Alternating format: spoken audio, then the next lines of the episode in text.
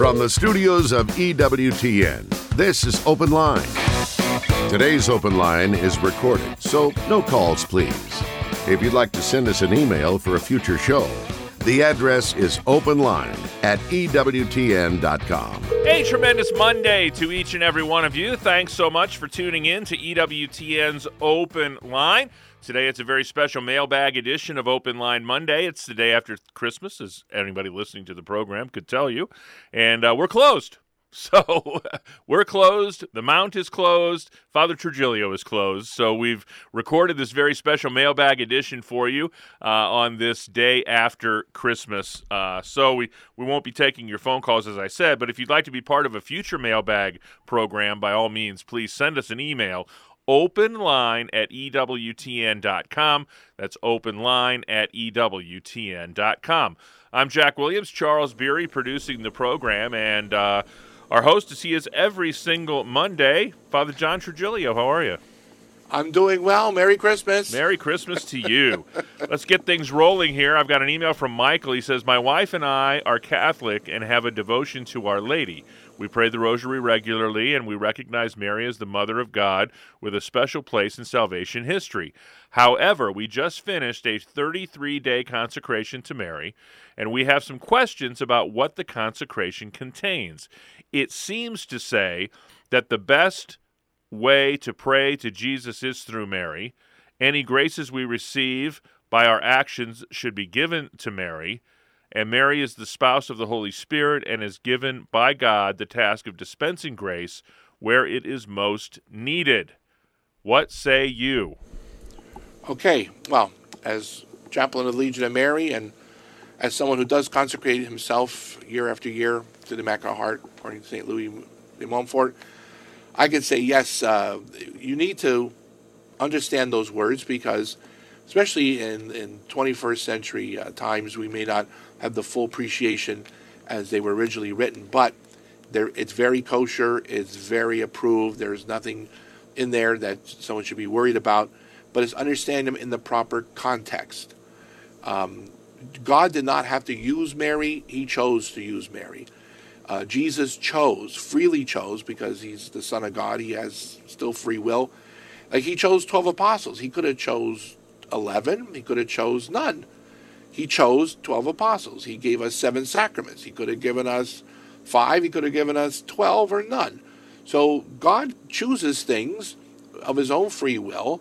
And one of his choices was not only that he created Mary, but he gave her the Immaculate Conception so she give Jesus an untainted human nature. He also chose to use her, and we call her uh, mediatrix of graces.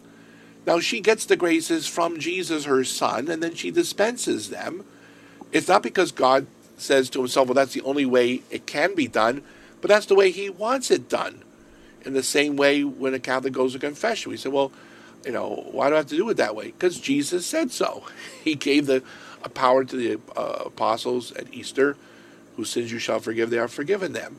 So, in consecrating ourselves to Mary, we're not bumping Jesus out of the way. We're not chopping him down from number one to number two and replacing him with his mother.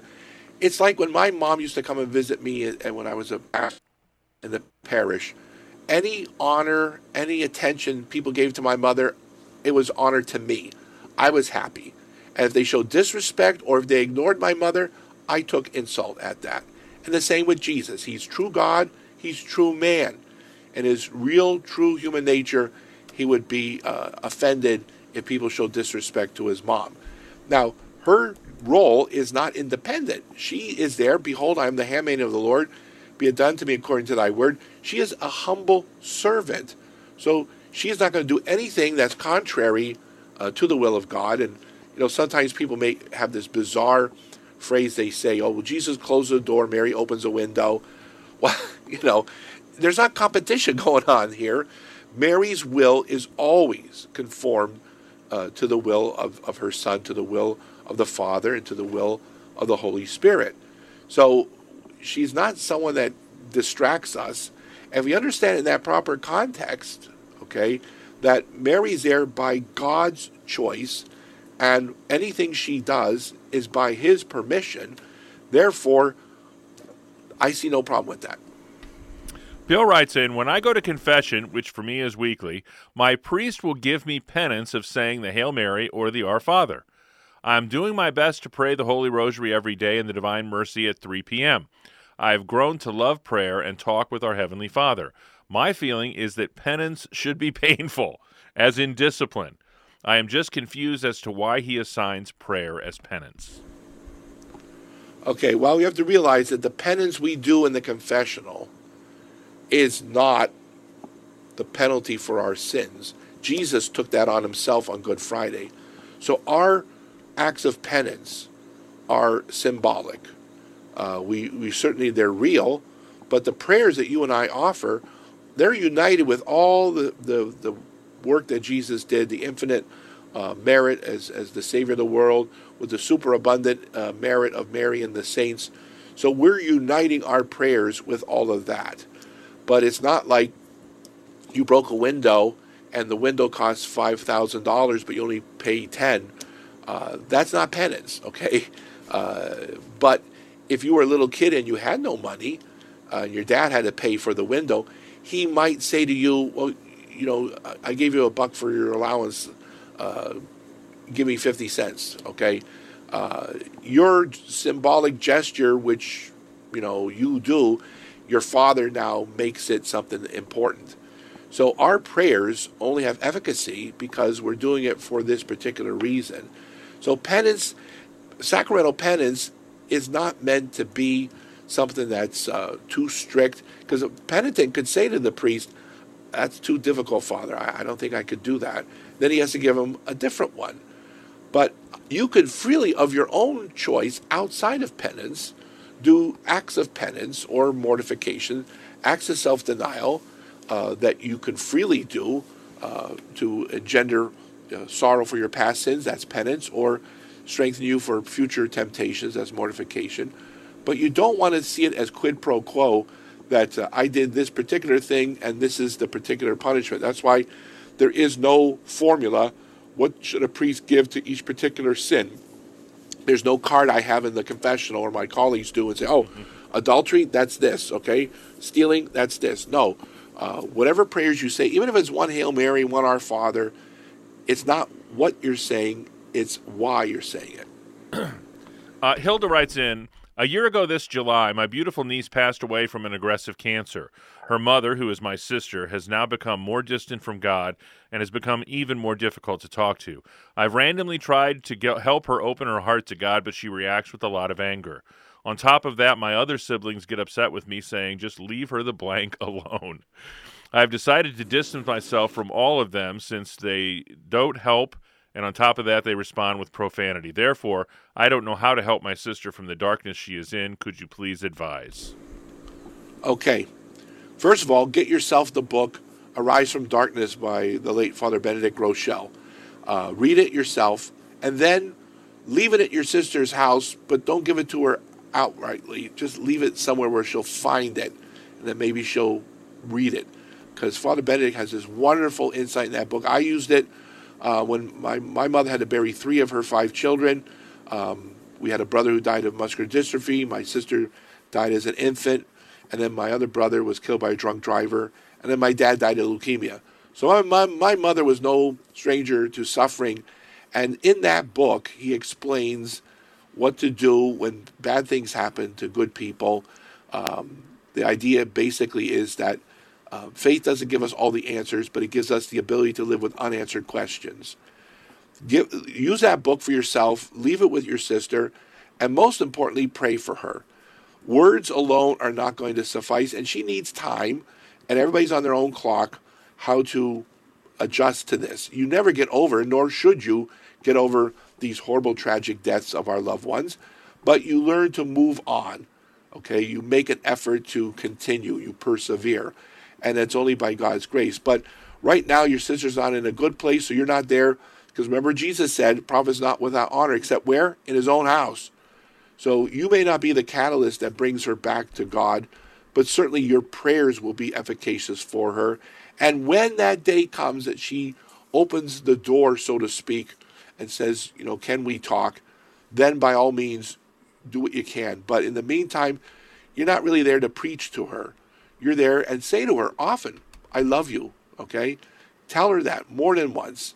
Um, visit the, the, the your um, niece's grave and ask for her powerful intercession too, because if she's in heaven or purgatory, she can still pray, and she certainly needs to pray for her mom.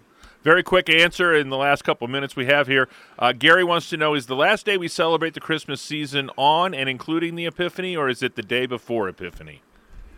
Well, the, the Christmas season lasts to the baptism of Jesus. That's right. Which this year will be, I think, January 8th, if I'm not mistaken. Okay. Just getting started on an open line Monday, a very special mailbag edition on this day after Christmas. If you want to be part of a future mailbag show, send us an email openline at EWTN.com. It's Open Line Monday with Father John Trigilio.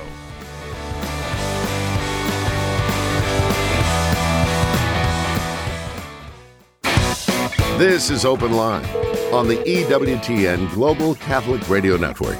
Today's Open Line is recorded, so no calls, please. If you'd like to send us an email for a future show, the address is openline at EWTN.com. It is indeed a very special mailbag edition of EWTN's Open Line Monday with Father John Trigilio on this day after Christmas. We've had a couple people from last week's program that were gracious enough to hold on the line when we were finished, and we're going to get to their questions right now. First up is Jim, a first time caller in the great state of New Jersey, listening at EWTN.com. Jim, thanks so much for holding. Welcome to the program. Thank you. What's your question today? Uh, my question is, um, oh, it's a quick, quick, quick question. Um, I'm having intrusive, blasphemous thoughts against the Lord, and I recently came back to church. Me and my wife, about eight, seven, eight months ago. Uh, she passed on about five months ago, and um, I just stayed. And uh, I've been trying to work my faith um, praying daily, the rosary, um, going to confession Saturday in church, and you know, in masses, and uh, this is really getting to me that these intrusive thoughts that I do not. I've never experienced them before. They're, they're just not. They're just not right, and uh, it's really. It's, I've confessed them. I don't know how many times. Mm-hmm and, uh, and I'm seeking some kind of because I've been reading the scriptures, uh, praying all the time, uh, talking to the Father at my local church, and uh, asking the Lord for forgiveness every time. And when these intrusive thoughts come, immediately I, I turn to our Holy Mother. Mm-hmm. Um, I was pre- recent, uh, previous to coming back, I was uh, I made my confirmation, my baptism, my communion, but that was it. I never was in formally into the church at the time. So, help Jim out with these. I'm sure this is not the first time that you've yes. Been down uh, first road. of all, I want to uh, express my condolences at the loss of your your wife, and certainly um, keep you in my prayers. But thanks be Uh, to God that happened after she came back to the church. Yes, yes, and we are very happy that that uh, both of you have uh, returned.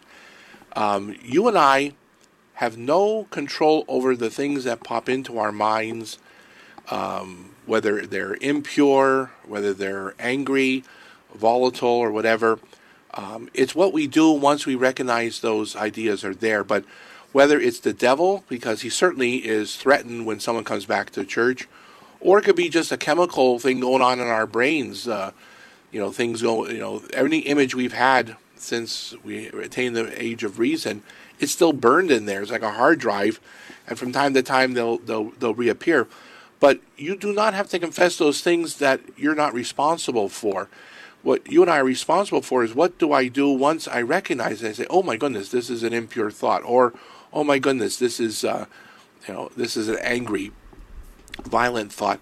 Now the the uh, morality it kicks in because for it to be a moral act, whether so so that it could be sinful or it could be virtuous, it depends on the fact that you have to have free will, and you and I have no free will when things are just popping into our minds.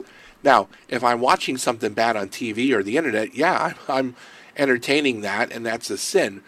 But if I'm minding my own business, and as from what you described, that's what's happening with you, these blasphemous or bad thoughts are, are popping into your mind.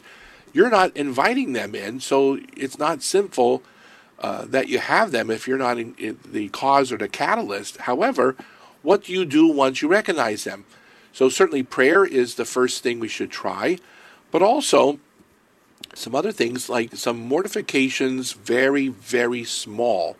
Um, this is not meant to be a, punishment, but little acts of self-denial during the rest of the day. Uh, little like you know, if you normally take uh, some sugar in your coffee, uh, one cup, just put take it black, okay? Uh, but only once. The rest of the time, drink it normally because you don't want to create a new habit and then it's no longer self denial. Um, or maybe getting up five minutes earlier than you normally do. But also, here's a third alternative, and I use this with a lot of my spiritual directees and, and that and people come to confession. Sometimes having up your sleeve, as we say, some amusing anecdote from your past that always brings a smile on your face, or some favorite movie or TV show that every time you think about it, you, you laugh. Like for me, there's a, a, famous scene in the Three Stooges movies where they're all throwing pies at everybody. Um, every time I think of that, it gives me enough time to distract me from a bad thought, whether it's impure or angry. So, using that technique, but please don't uh, feel that you have to run the confession every time these thoughts on their own appear in your mind. It's only when you invite them or when you then, once you recognize them, uh, encourage them to stay. That's where the sin w- would exist. But otherwise, you know, uh, it's a sign that you know the, the, the devil is probably you know not happy that he lost you, and uh, it, it will lessen in time the more graces you receive. God bless you, Jim. Thanks so much for the phone call. Next up is Rosemary. She's another first time caller in Waukegan, Illinois, listening on WSFI radio. Rosemary, thank you for holding. You're on with Father John. Thank you very much, Father. I'm calling about the books that your young seminarians read there. I have the four volume from the Franciscans, but I was just wondering what kind of liturgical books do your young seminarians read? Okay, well, we, we give them the whole the whole cornucopia of, of what's available. Uh, whether it's uh, our library is very extensive. We also have electronically now through this thing called Verbum. They have access, but we certainly have um, the general structure of Roman Missal. Um, we have um, all the different uh, things going back to the Didache. Um, we have um, liturgical books, the rituals. Um, we have um, uh, Pope Benedict's uh, extensive, you know, renewal of the liturgy. Uh, you know, there's a lot that whatever is the, is the church has put out there, we make available to them, and uh, we teach them across the board. Um, liturgically, but also we want to see that we want them to see that sacred liturgy, the sacraments and worship, does not exist by itself lex orandi, lex credendi. The law of prayer is the law of belief. And so there's an interconnection between doctrine and liturgy, and we want them to, to see that. God bless you, Rosemary. Thanks so much. We appreciate the phone call. This is a very special mailbag edition of EWTN's Open Line Monday. So we're not going to be taking your phone calls today, but if you'd like to be part of a future mailbag program, by all means send us an email, openline at EWTN.com. Richard would like to know Was Jesus dead for three days and three nights? well, I know he died on Good Friday and he rose on, on Easter. Now, the exact moment, we do not have the precise you know, hour and, and minute and second that, that it took place. Um, but we do know that from what he said, you know, in three days he would rise, so that people would definitely know that this was a miracle. This wasn't like you know people who die and then a minute or two later, you know they're resuscitated. He was dead for three whole days. Now, are are each of those days 24 hour periods? Certainly, the the first two would be, but uh, you know, it, some people are asking, well, if he died at three, you know, did that mean he rose at three in the afternoon? Um, in the Jewish uh, calculation of time, they were not as minute and hour precise as we are now today. So I would just say the concept of the day. that he died uh, on Friday and then he rose on Sunday. Uh, again, a special mailbag edition of EWTN's Open Line Monday. Mandy writes in In Genesis, we know that human nature changed with the fall of man. Did Lucifer change as well? When God made Lucifer as a serpent, was he changing him? Okay, that's a good question. With uh, Adam and Eve, obviously there was a, a, wound, a wounding in their nature. So we have a darkening of the intellect and the weakening of the will and a disordering of the lower passions. They also lost the preternatural gifts, so they no longer had immortality. They uh, were no longer in the gift of impassibility where they wouldn't feel pain. Uh, they had a loss of integrity. Now, with Lucifer and the third of the angels who went bad and they became demons, they still have angelic nature. Um, to what extent their nature, uh, you know, was it wounded? Well, what's wounded can be healed, and an, and an angel cannot be healed. You know, their act of the will is once and forever, and so it, it's wrong to say that they had a wounded nature. All right, they corrupted their nature, and it was beyond repair. Whereas with Adam and Eve, it's a wound, and then sanctifying grace uh, heals that. Um, be sure to check out EWTN's Vatican Bureau. You can watch all the important events from Rome, even if you don't have TV access. Using the latest technology, we've made it possible to watch the latest news from the Holy See, all delivered directly to your home via live streams. Watch live on EWTN's YouTube channel and follow us on Facebook, Instagram, and Twitter. Again, a very special mailbag edition of EWTN's Open Line. Not taking your phone calls today. Uh, Jeff wants to know where in the Bible does it talk about predestination? Do we believe in that? Uh, well, we believe in a form of predestination that's different from the one that John Calvin and John Knox had, had adopted. They believe in absolute predestination that God decided, uh, regardless of what somebody said or did, whether they're going to heaven or hell. Uh, we believe that God does predestine some souls to heaven and that that's infallibly going to take place. And yet the mystery is a person's free will is not compromised. But God does not predestine anyone to hell. And, you know, whether or not those in heaven were all predestined to heaven, there's a big debate that went on between the Dominicans and the Jesuits, uh, you know, um, Dominicus Banez and, and uh, Luisa Molina. And finally, the Holy See said, go to neutral corners. they didn't take one side over the other. you know. Um, so it's play a football game, settle it. yeah, very. I mean, very typical Italian response. You know, yes and no, maybe, perhaps. but uh, we, we so the predestination that we believe in as Catholics is that God can and has and will uh, at times predestine someone to heaven, but that doesn't mean that those who are in heaven now, all of them got there infallibly, re- regardless of what they said or did. No, your free will is always intact, and God can allow things to take place, which we call His permissive will, which is different from His ordained will. So the fact that some people would end up in hell was not that was ordained, that was permitted, like with the uh, fallen angels, or if there's human beings in, in hell. And with heaven, there could be people who were predestined to go to heaven, and then people who just got to heaven because they lived holy, virtuous lives and they died in the state of grace. Very good. A very special mailbag edition, once again, of EWTN's Open Line Monday. We're not taking your phone calls today, but if you'd like to be part of a future mailbag program, you can simply send us an email. That email address is openline at EWTN.com. That's openline, all one word, at EWTN.com. It's Open Line Monday with Father John Trigilio.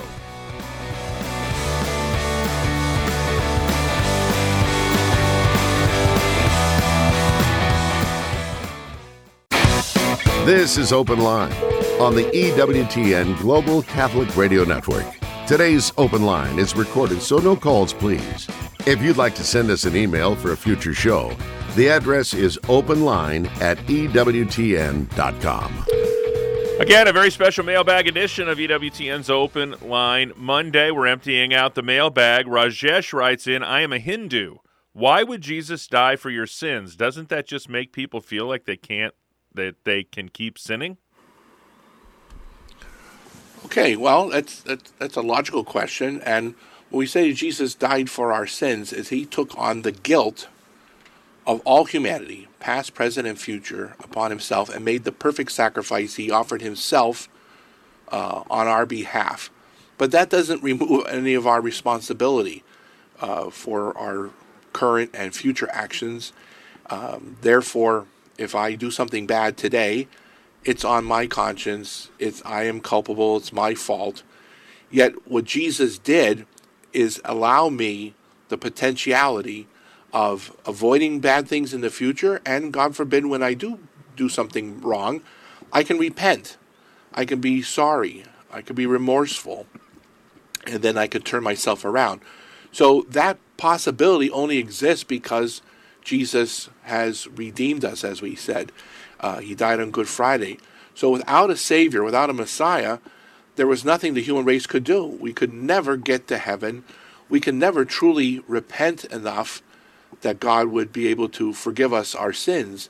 And yet, with Jesus, the God man, who's both human and divine, uh, human nature, divine nature, but one divine person, the second person of the Trinity, in becoming one of us, he offers up himself freely uh, to the Father as the Son, and he connects the two, heaven and earth. He is the bridge uh, between the two uh, realms, and so he saves humanity, but he does not remove from us our responsibility. So it's not like okay, uh, the governor pardoned you, you're let loose. Well, once you're loose, you still can't go around committing crimes. They'll stick you back in jail again. Uh, you were just uh, pardoned for that particular crime that you did. Jesus, in forgiving us, forgives the particular sins that we are sorry for, but he also says, Be careful because you know not the day nor the hour, and you can't presume God's mercy and presume his forgiveness. That would be a sin.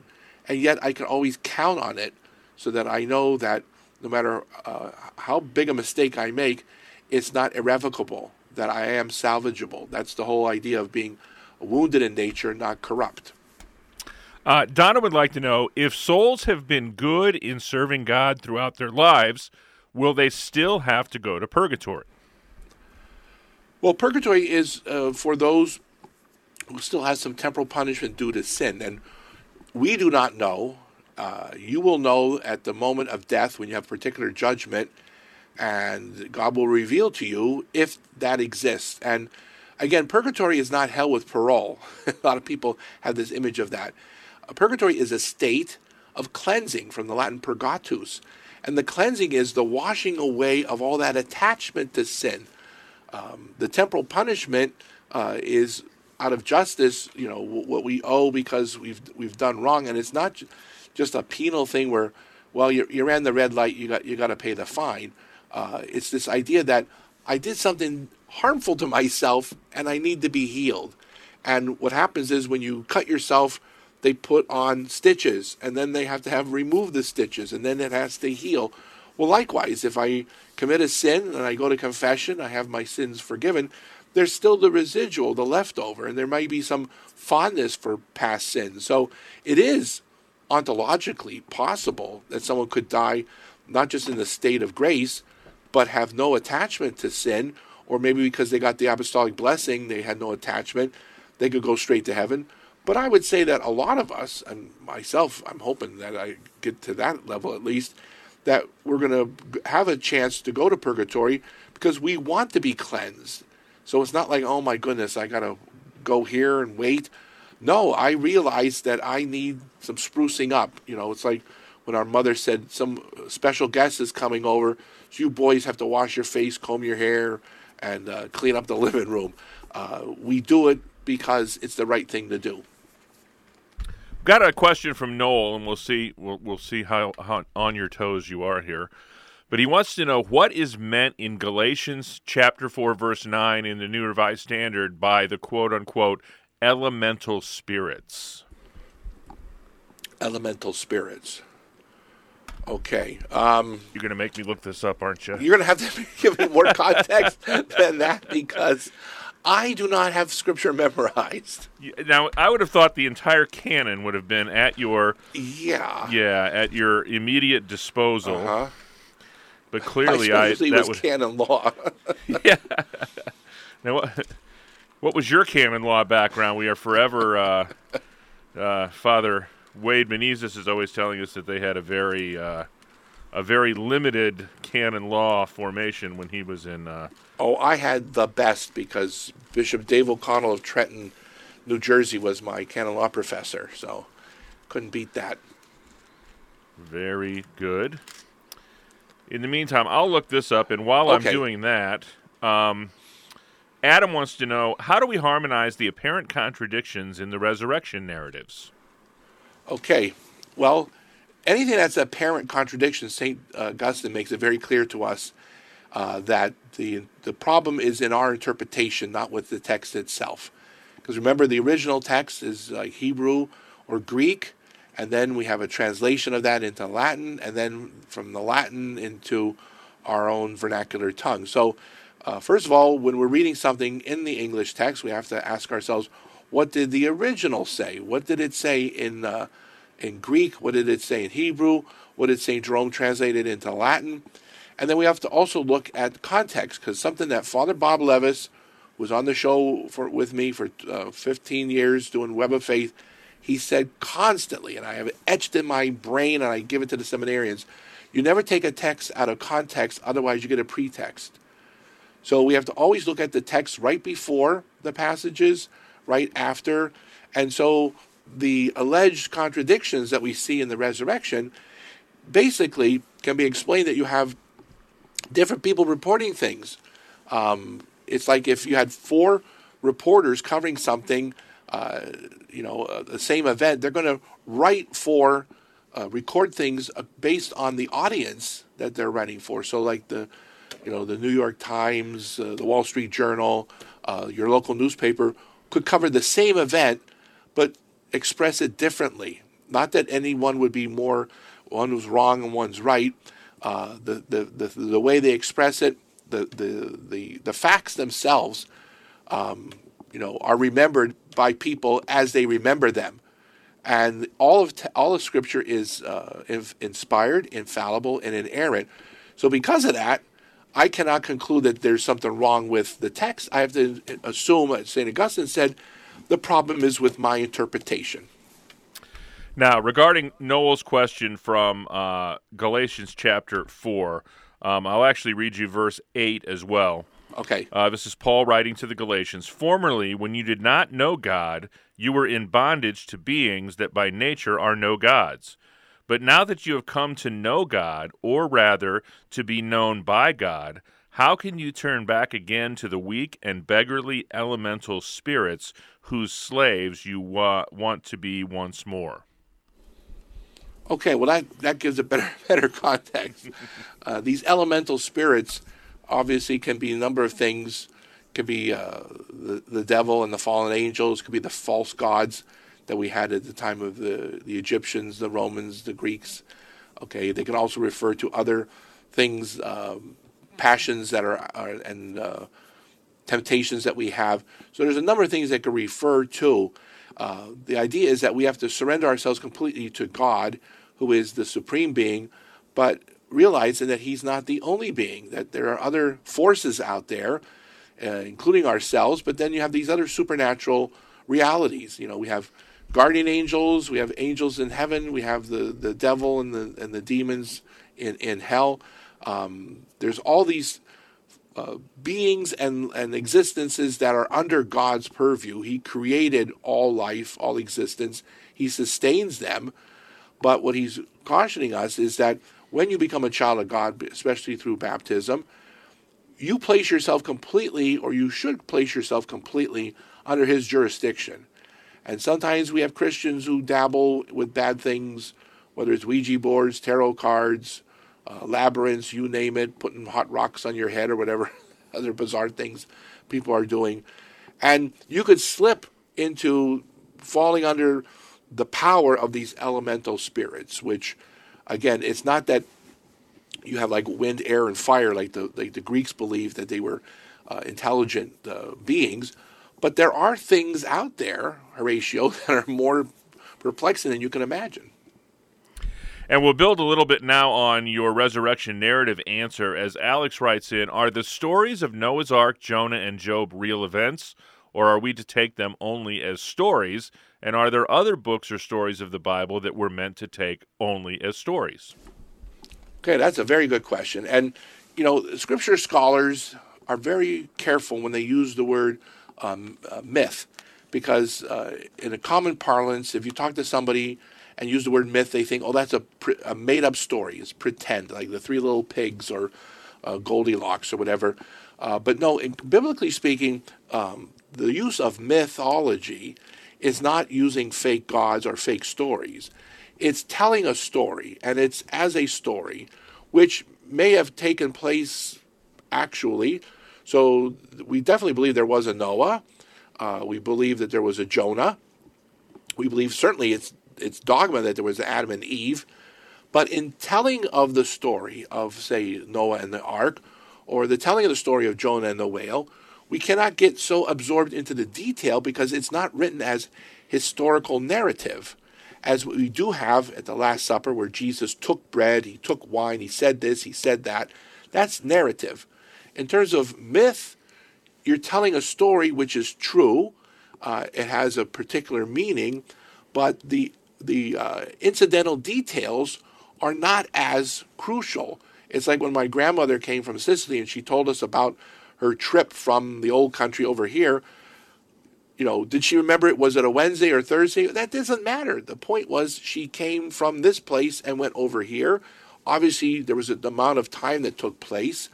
Um, so, in telling the story, you make it interesting.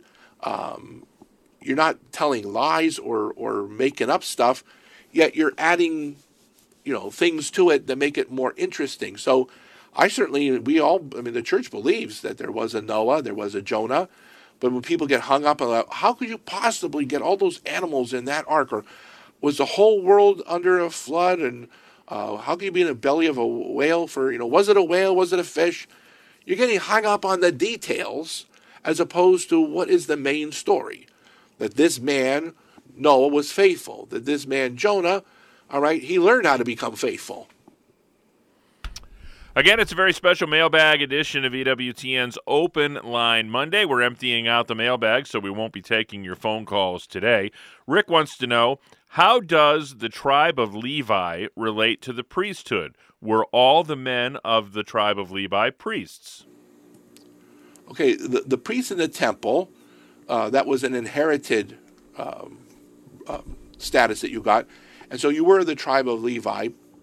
Remember, it was Aaron, uh, the, the brother of, of Moses, who was put in charge of, of the priests. And the Levites, that was the, the, the tribe that was in charge of taking care of the temple. Now, um, we certainly see this expressed uh, with St. John the Baptist's father, um, uh, the, the um, the husband of St. Elizabeth, and he was a priest of the temple by birthright. St. Paul makes it clear that Jesus is a priest, but not because he is of the tribe of Levi. He is not. He is a priest like Melchizedek of old, that he, unlike Zechariah, he receives this directly from God, God the Father. He's God the Son.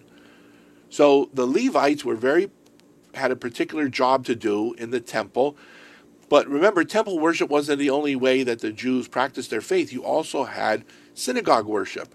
And in synagogue, you had rabbis who were not Levites, but rabbis were teachers who explained, sort of gave homilies uh, on the sacred writings.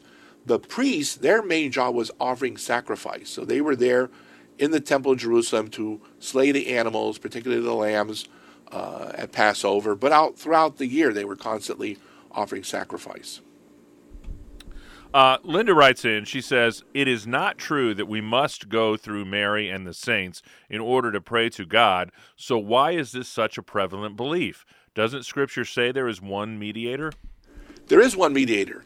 One mediator, Jesus Christ. We do not deny that. However, that same mediator encourages us to use these other intercessors, it, and the intercessors go to the mediator. Now, if Jesus did not want that to take place, he would have said to the centurion who asked that his servant be healed, You have that kid talk to me directly. Uh, I don't need you to tell me what, what he needs. He didn't do that. Whenever someone came to Jesus on behalf of someone else, and we see this with Jairus, okay, and his daughter, there were so many times where people went to Jesus not just for their own sake, but for someone else. That's called intercession. And the intercessor went to the mediator. Now, it's true, you can go directly to the mediator. But it'd be like if someone says to me, um, Father, I'm having knee surgery tomorrow. Could you pray for me? And I would say, No. You want Jesus to help you? You go to him yourself. You don't need me. Well, it's true you don't need me. You can go to him yourself, but it would be unchristian and rude of me to say that. It's an honor and privilege for me to pray for you. St. Paul prayed for the Corinthians. He asked the Corinthians to pray for him. So intercession is not something that we tolerate, it's something we encourage. And here's the most fascinating thing is in the Protestant tradition, they do a better job of it in some ways. They have a, a prayer chain where if somebody in the parish gets sick, they call up everybody and say, You got to pray for Agnes. She's having surgery next week. And no one says, No, I'm not doing that.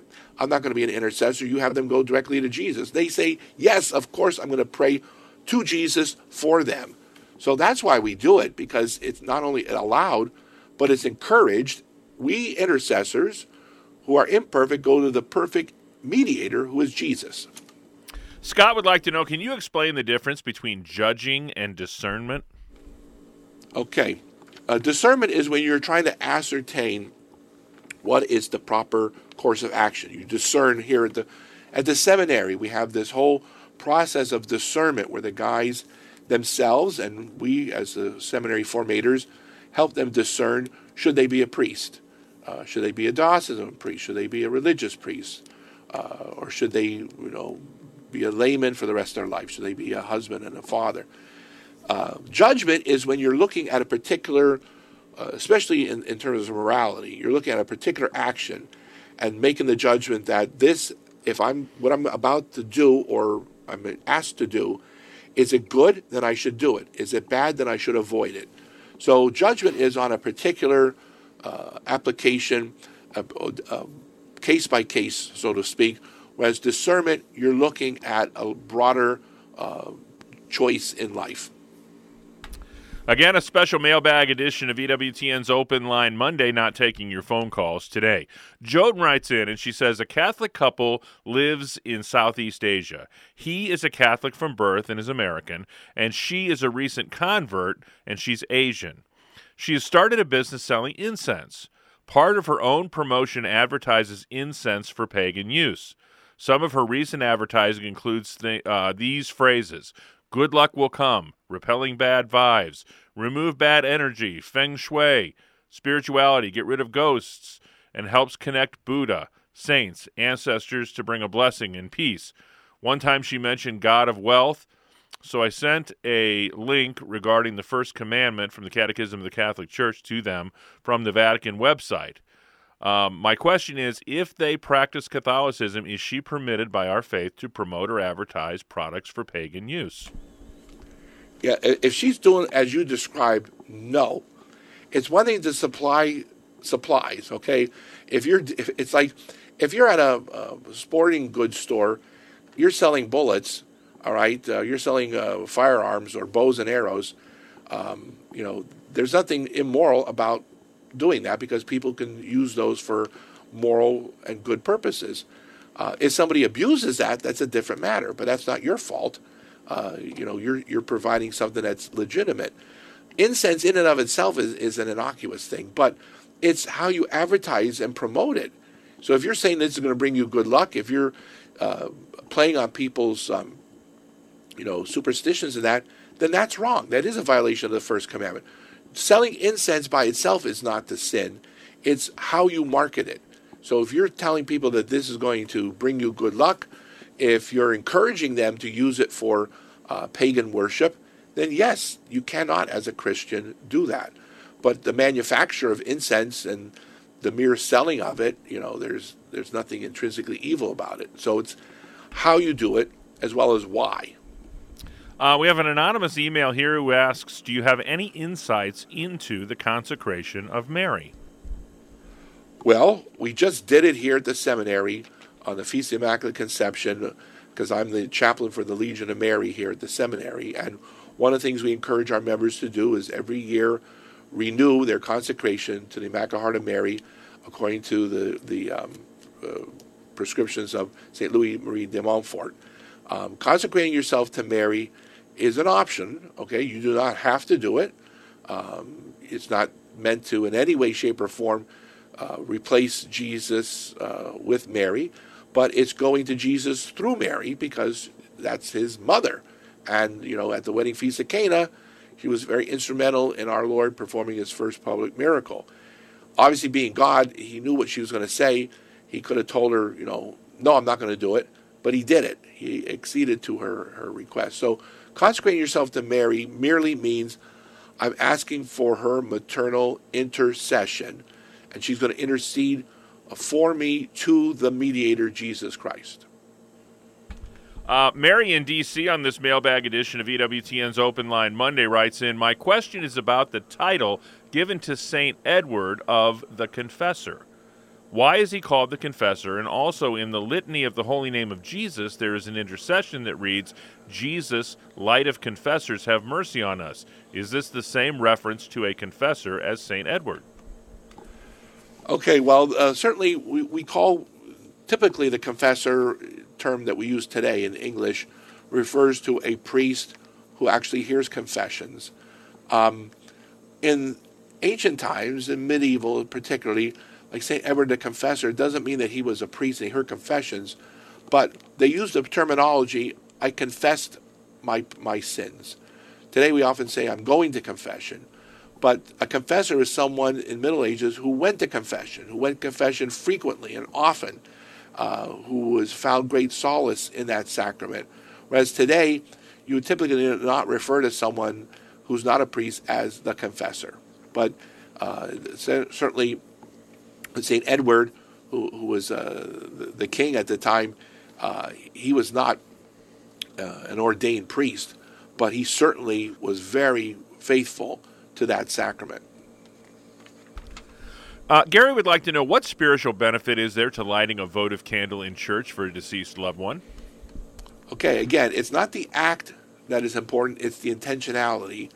So when you light a candle, the physical lighting of the candle does nothing, but it's a reminder that when you go to church, you see all these candles lit, each and every one of them represents somebody's intention. It represents prayers that are being offered by someone for someone else or for a particular intention. So when you and I go to church and we see all those candles lit, it's a good idea for us to say, Lord, I want to pray for whatever those intentions may be. So we're uniting ourselves as fellow intercessors to the one mediator, Jesus. Um, the light of the candle is a, is a wonderful practice because what it does is it involves again the senses. You've got that smell of the beeswax, you have the sight of the candle burning, but it, there's nothing magical about the candle, the wax, or the flame. But those burning candles, again, appeal to the senses and they remind us that somebody is asking for prayer. And that's what we want to keep in mind. And I think our final question, probably for this mailbag edition of EWTN's Open Line Monday, it says, Attention, Father Trigilio. I recently missed going to Mass because of illness. I had a bad cough and was afraid to start coughing during Mass, and I wasn't sure I could sit through it without this happening. I need to know if I committed a mortal sin because of my not attending Mass. Thank you, and God bless you, Michelle. Okay, Michelle. Well, obviously, we are dispensed from the obligation to go to Mass if we're seriously ill. And seriously ill can mean a number of things. You can't get out of bed, uh, you can't drive to or get to church. Um, you may uh, contaminate other people. Uh, you may be contagious. Um, the fact you have a very bad cough, especially in this post pandemic, post COVID era, that could be concerning to people that someone's coughing and everyone starts running out of the church when they see that. Um, I would say mention it to the next time you go to confession, but I would not say that you need to avoid going to communion in the meantime because this was not uh, grave matter and serious uh, deliberation uh, if because of your health concerns. Merry Christmas, Father. Bon Natale. Would you leave us with a blessing? Benedicat vos omnipotens Deus, Pater et Filius et Spiritus Sanctus. Amen. Amen. On behalf of our host, Father John Trigilio, our producer, Charles Beery, I'm Jack Williams. Thanks so much for tuning in to this very special mailbag edition of EWTN's Open Line Monday. Uh, very, very Merry Christmas to each one of you as we start this Christmas journey. And uh, we'll be back at it again tomorrow with Father Wade talking faith, family, and fellowship. Until then, God bless.